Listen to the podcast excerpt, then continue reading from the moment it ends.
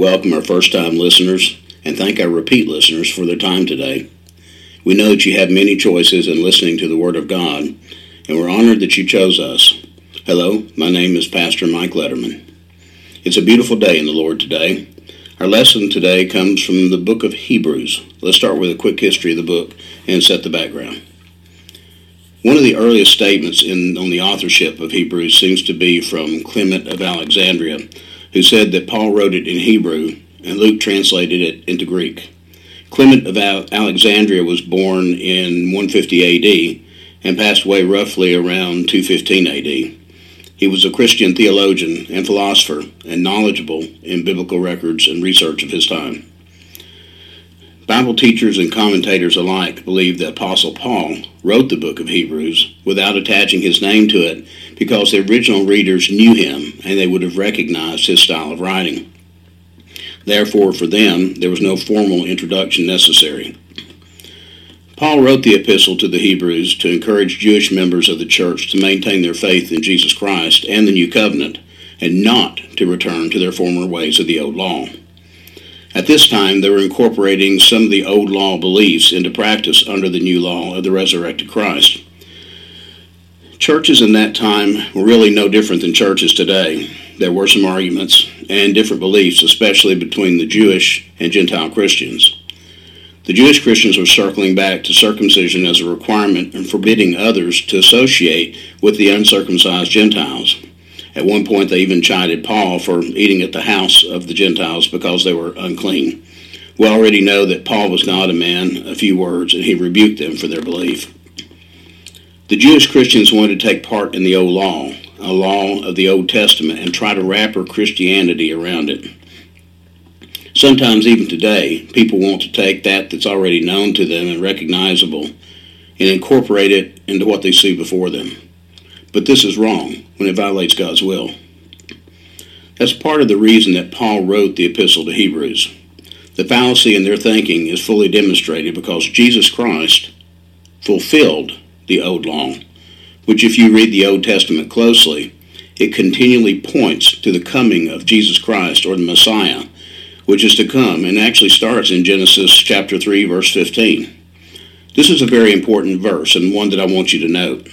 God said, "And I will put enmity between thee and the woman, and between her, thy seed and her seed. It shall bruise thy head, and thou shalt bruise his heel." I want you to remember this verse very clearly, as it's the first prophecy and the foreshadowing of things to come in the Bible. Words can have different meanings depending on the context in which they're used and how they're converted from one language to another. Here, the first word, bruise, has a slightly different meaning. In the Hebrew language, the word the original translators converted into English as bruise is a word that means crushed. This is not merely breaking the skin, but rather a break internally that has injured or destroyed a vital internal organ. This is the first messianic promise in the Bible and points directly to Jesus Christ, who will destroy Satan's tyranny as the prince of this world forever. It's also a promise from God to Adam and Eve. Someday, your enemy will be repaid for his temptation. Your seed will someday crush the head of that evil serpent, Satan. How angry Satan must have been. He spent many centuries plotting diabolical schemes to keep the Son of God from being born. And once he was born, he tried every way to divert God's pure Son, part of the Trinity, to sin and break the covenant God made for his people. I thank God and praise him for his enduring love and his tender mercy and for his Son, Jesus Christ. I think you're starting to understand my point. From the beginning, God never intended for any of us to go to hell. Instead, he set up this wonderful plan where the blood of atonement through Jesus Christ would save us. God's plan contains forgiveness through the blood, and all we must do is accept the forgiveness, redemption, and then the atonement that he offers. Okay, let's move on. I want you to write down the verse, Genesis chapter three, verse fifteen. It's important. Hebrews is a wonderful book of the Bible, and today our lesson primarily revolves around one scripture. If you have your Bible, turn to Hebrews chapter eight, verse twelve. Hebrews chapter eight, verse twelve. I'll give you a moment to find it. If you don't have your Bible, listen closely and I will read it. Hebrews chapter eight, verse twelve. In this verse, the writer says, "For I will forgive their wickedness and will remember their sins no more." I want you to also note that this promise is given in Jeremiah chapter thirty-one, verse thirty-four. "No longer will they teach their neighbor or say to one another, 'Know the Lord,' because they will all know me, from the least of them to the greatest, declares the Lord. For I will forgive their wickedness and will remember their sins no more." You'll see a lot of this in Hebrews. There's a consistent referral to the Old Covenant in the New Testament and the New Covenant in the Old Testament. It compares commonality and yet differentiates between the old and the new. What's the primary differentiation? The answer is simple. It's the fulfillment of the prophecy of the Lord Jesus Christ, the Messiah. Now, that doesn't mean we're supposed to ditch the Old Testament, although some denominations believe it is now of little value and more just a history lesson. Far from it. True, we're no longer under the old law. The death and resurrection of our Lord Jesus did away with the old law ceremonies and blood sacrifices in the Old Testament. We have no need for blood sacrifices any longer. The pure, untainted blood of Jesus Christ is the blood for atonement of all mankind, from Adam to the end of the age, and the focal point for our forgiveness. Think of the moment Jesus Christ died on the cross. Yes, there were earthquakes and all kinds of supernatural events. The dead climbed from their graves and walked again. However, one of these was that the veil of the temple was ripped in two. Let's talk about the veil for a moment, if you haven't heard it described. The veil is colored blue at one end and red at the other end, blending into purple in the middle. Blue was for the heavens. Red was for the red earth. Purple was the perfect blend of the two. These colors represented Christ, the God-man, who's the only door to God. The temple veil was the thickness of a man's hand, embroidered with figures of cherubim, like those Ezekiel saw guarding God's throne. The veil was also a picture of death, whereby we enter the presence of God. When Jesus died, the veil was torn from top to bottom. If the earthquake that happened at Jesus' death had ripped the curtain, it would have been torn from the bottom upward as the earth separated. But the invisible hands of God reached down and removed this barrier himself, tearing it from top to bottom. Now, no earthly priest is required or needed to beg for our forgiveness. Anyone may enter God's presence by way of Jesus' blood, which was shed to pay the wages of our sins, as in Romans six twenty-three. This signified the old law was gone and the new covenant was established. I've used these biblical props today to demonstrate how God's plan has always been for mankind to be saved, and the depth in which he is willing to go to offer us the gift of forgiveness. A few nights ago, I was reading the Bible, studying some seminary notes on evangelism, and praying for guidance on what topic I would speak on today, and the answer came to me. It's on the subject of forgiveness and acceptance by faith. I think one of the more difficult aspects of being a Christian is the way we are taught to approach the subject of forgiveness. When I say this sentence in a live environment, it usually gets a little quiet in the audience. I mean, let's be honest here.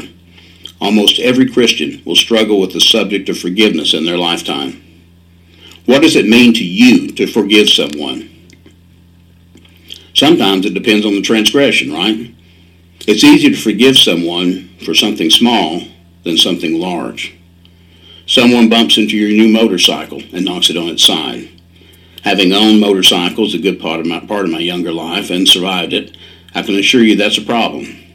Then, to your surprise, instead of being belligerent, they get out of the car apologizing.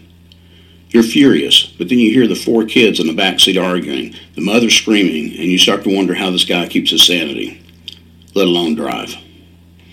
The bike isn't really hurt, and you forgive him, thankful your children are beyond that stage in their life. Poor man. Yeah, it's easy to have hard feelings, but it's an accident. You forgive him, and now you pray for him daily because he has a huge load to carry. Maybe you can even relate to it. Then there's also the other extreme. As an example only, let's assume your parents are older and live a state away. They are conned and deceived by relatives they trust.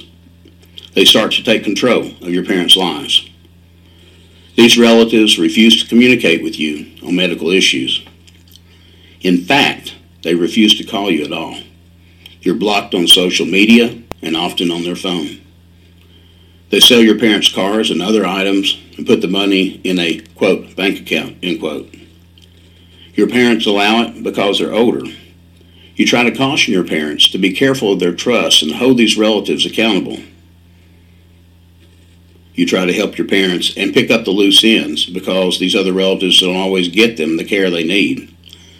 And every other day, something comes up to remind you of that old hurt and the worry for your parents.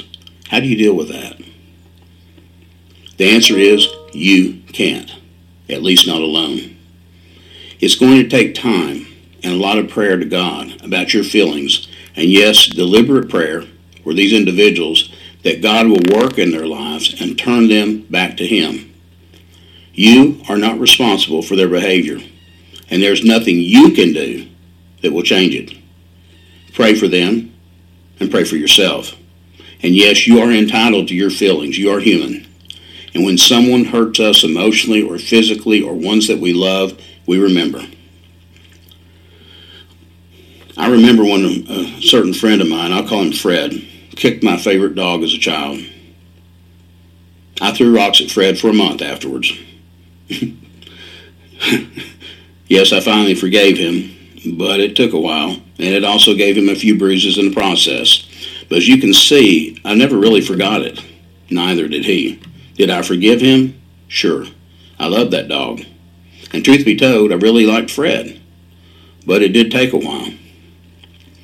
As a friend of mine once said to me, Pastor, I forgive him, but I'm not going to be a doormat.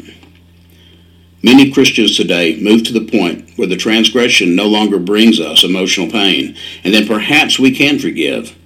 Sometimes praying for the transgressor really helps. And when you pray, you don't have to pray for worldly possessions for them. The Bible says we're to pray for something higher. We're to pray that the Spirit of God will descend on them and they will accept Jesus Christ as their Lord and Savior. And if they have turned away from the Lord Jesus, they will, they will turn back to Him again. It does not mean they will ultimately get away with the wrong they have done you or your parents. God will handle their retribution, and it may come in this world or in the next. The Bible says, I will repay, saith the Lord. One of my favorite biblical characters is Peter. In Matthew eighteen, verses twenty-one to twenty-two, Matthew says, Then came Peter to him and said, Lord, how oft shall I give my brother sin against me, and I will forgive him? How oft shall my brother sin against me, and I will forgive him? Till seven times? Jesus said to him, I say not to you until seven times, but until seventy times seven. To fully understand what Jesus was saying, we must look at the context of the whole chapter, for Jesus was speaking not only about forgiving one another, but about Christian character, both in and out of church.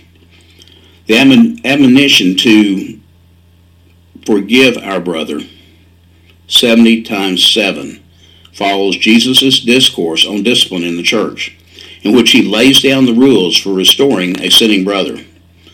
Peter, was wishing to appear especially forgiving and benevolent, asked Jesus if forgiveness was to be offered seven times. The Jewish rabbis at that time taught that forgiving someone more than three times was unnecessary. If you look at Amos chapter one, verses three through thirteen, where God forgave Israel's enemies three times and then punished them. By offering forgiveness more than double that of the Old Testament example, Paul might have expected some extra commendation from the Lord. When Jesus responded that forgiveness should be offered four hundred ninety times, far beyond that which Peter was proposing, it must have stunned the disciples who were listening. Although they'd been with Jesus for some time, they were still thinking in limited terms of the old law rather than the unlimited terms of grace. By saying we are to forgive those who sin against us seventy times seven, Jesus was not limiting forgiveness to four hundred ninety times, a number that is, for all practical purposes, beyond counting. Christians with forgiving hearts not only do limit the number of times they forgive, they continue to forgive with as much grace the thousandth time as they do the first time.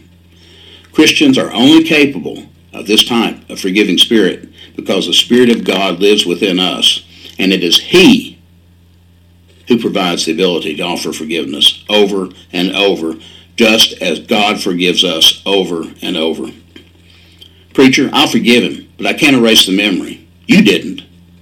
No, I didn't erase the memory, Fred, but I did forgive him. One thing you need to keep in mind is that preachers, pastors, and deacons are born under the same sin of Adam all of mankind suffers. We go to seminary, we study, we spread the Word of God, but if you're worshiping the preacher, you're worshiping the wrong entity. Worship God. A good pastor or preacher must decrease so that God can increase. Let's move forward. God not only forgives, but He also forgets and no longer remembers the sin.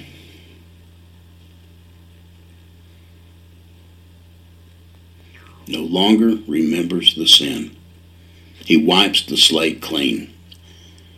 This state of forgetfulness is consistent throughout the Bible. Micah seven nineteen indicates the same thing. You will have, excuse me, you will again have compassion on us. You will tread our sins underfoot and hurl all our iniquities into the depths of the sea. This is important. When we ask for forgiveness, God forgives and remembers no more. When you become a Christian, you were, are given a direct link to God. The Holy Spirit lives in you. As the Bible says in Romans chapter eight, verse twenty-six to twenty-seven, in the same way the Spirit helps us in our weakness.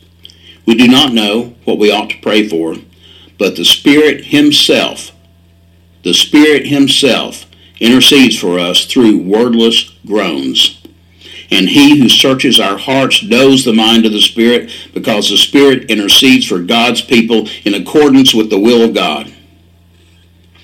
When you ask for forgiveness, God doesn't pull out His holy abacus unto Himself and say, okay, I will forgive you for that curse word just one more time. But if you ask for God's forgiveness and resolve to turn away from sin, God will forget your transgressions and He will help you. But you must be ready to help yourself. I want to share you with you a story about a friend of mine. I've known him my entire life. He's a good man and a proud patriot. He accepted our nation's call and volunteered to serve. He was highly intelligent, young, and pretty idealistic. He served OCONUS outside the continental United States for almost two years as a sniper and intelligence operator on the ground. He once confided in me he knew his kill score was at least sixty-five before he fought his last battle. His first three kills happened within split seconds of each other. One of them was a young boy he guessed was about thirteen. He had an A K forty-seven submachine gun. My friend was twenty-two years old. The boy swung the submachine gun toward my friend and another member of his team. My friend killed him with one shot from a Colt nineteen eleven forty-five.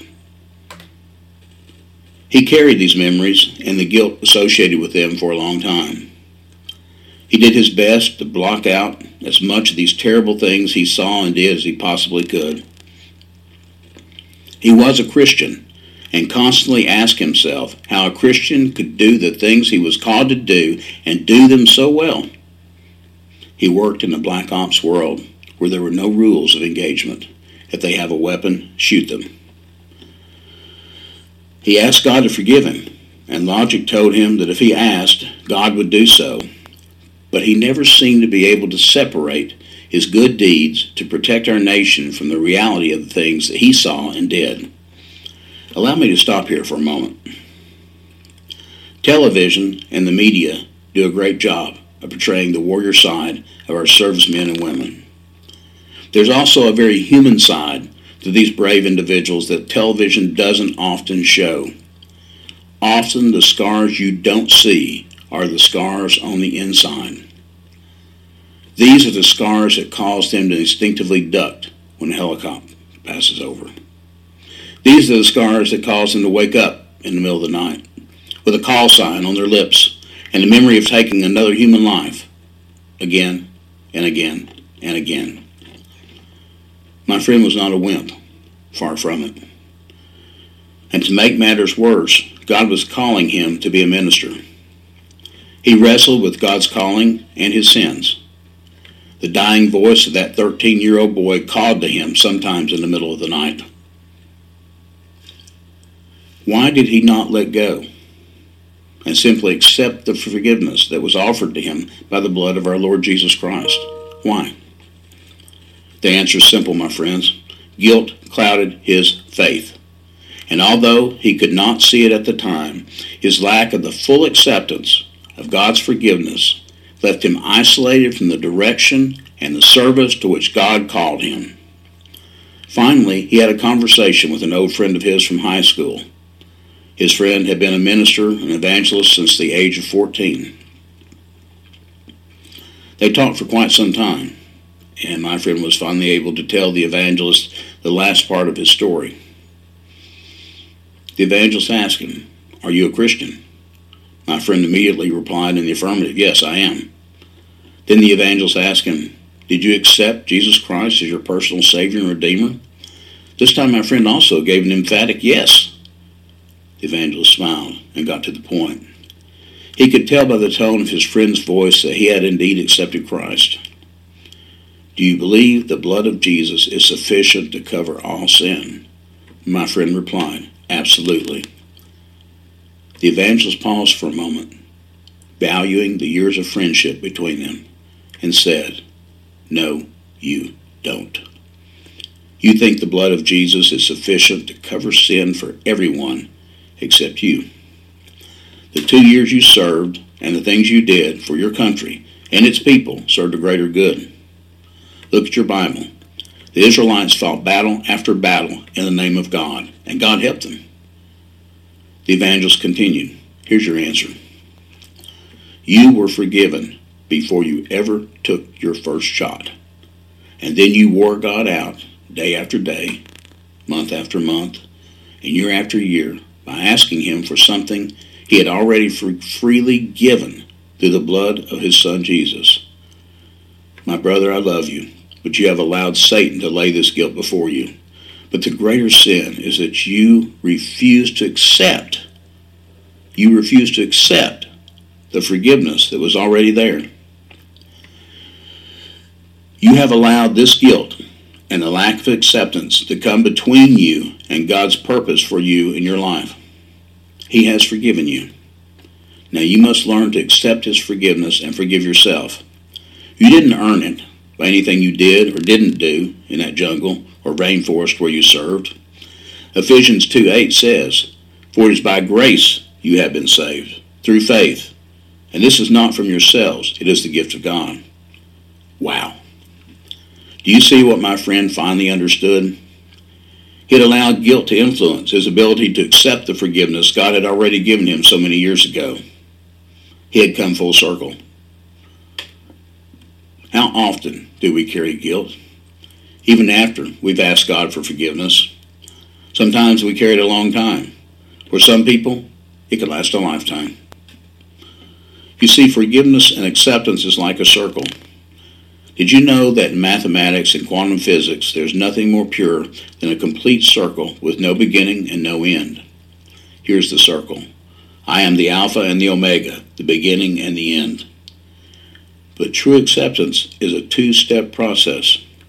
As part of acceptance, we have to forgive ourselves. We must forget our guilt the same way God forgets our sin. So let's refer back to our opening verse, Hebrews chapter eight, verse twelve, where the writer says, "For I will forgive their wickedness and will remember their sin no more."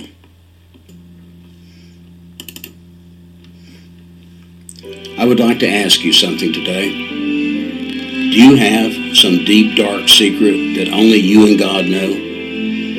Have you asked God for forgiveness? Have you truly accepted God's forgiveness, and have you forgiven yourself? Is your guilt and the enemy keeping you from moving forward in your life with God? Think carefully about your answers, because eternity is only a breath away.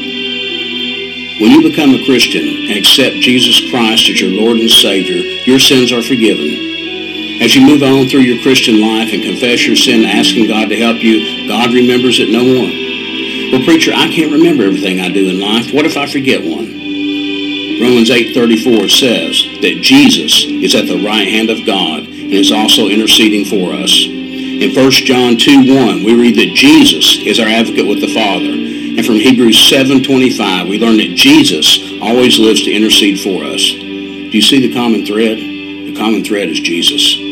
What more can you ask? As a Christian, when God looks at you covered in the blood of Jesus, he can no longer see your sin. All he sees is the pure, untainted blood of Jesus Christ that covers us. If you've never given your life to Christ, I urge you to do so now. There is no time like the present. If you're already a Christian and need help to understand God's plan of forgiveness, please come. Luke fifteen ten says that in the same way I tell you, there's rejoicing in the presence of the angels of God over one sinner who repents. If you don't know how to come, you don't know how to ask, recite this little prayer after me. No, prayers don't have to be eloquent lines of poetry. They just have to come from your heart and in your words. You can talk to God just like you would talk to me. If you've not been saved, or if you want to rededicate your life, if you can where you are, bow your head and pray with me. Heavenly Father, I believe in your Son, Jesus. I believe Jesus took my sins to the cross with him and became a sacrifice for me.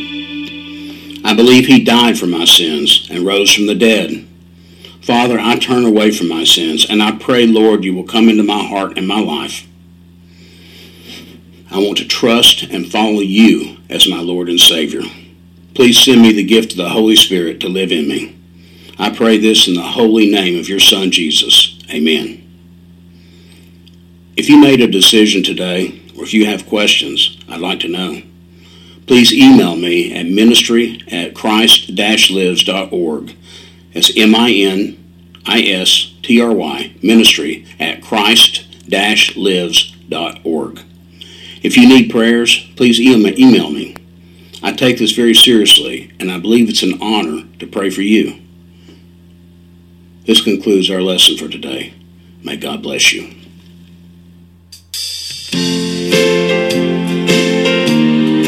This is Peter Searson, pastor of New Song Baptist Church in Columbia, Tennessee, and I'd like to invite you as we look at God's Word every Sunday morning at nine o'clock here on W X R Q.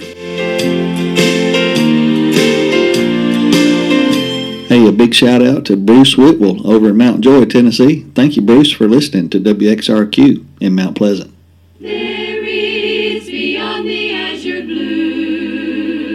I'd like to invite you to tune in every Sunday morning at seven thirty a.m. to the program Thus Saith the Lord, sponsored by the Central Church of Christ at three oh five first Avenue North, Speaker Danny Douglas. If you'd like to join them in person, they meet every Sunday morning for Bible study at nine thirty a.m.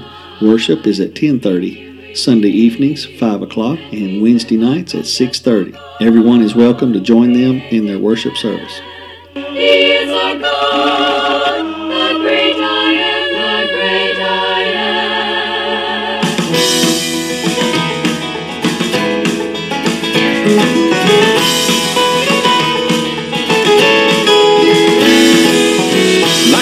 And a foreign land, he's always there to lend a helping hand. That's just like God. A love I get someone deserve. Every prayer I whisper is heard. That's just like God. Among the galaxies, among the stars, his greatest creation to you are. It's a God thing when all hope is gone. Just in the nick of time, his mercy comes along. that breaks the tears, heals the broken heart and all the sinful years. It's the reason why I sing. It's a God thing.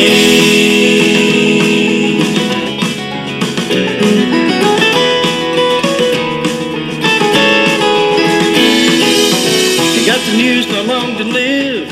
A man with a wife and two.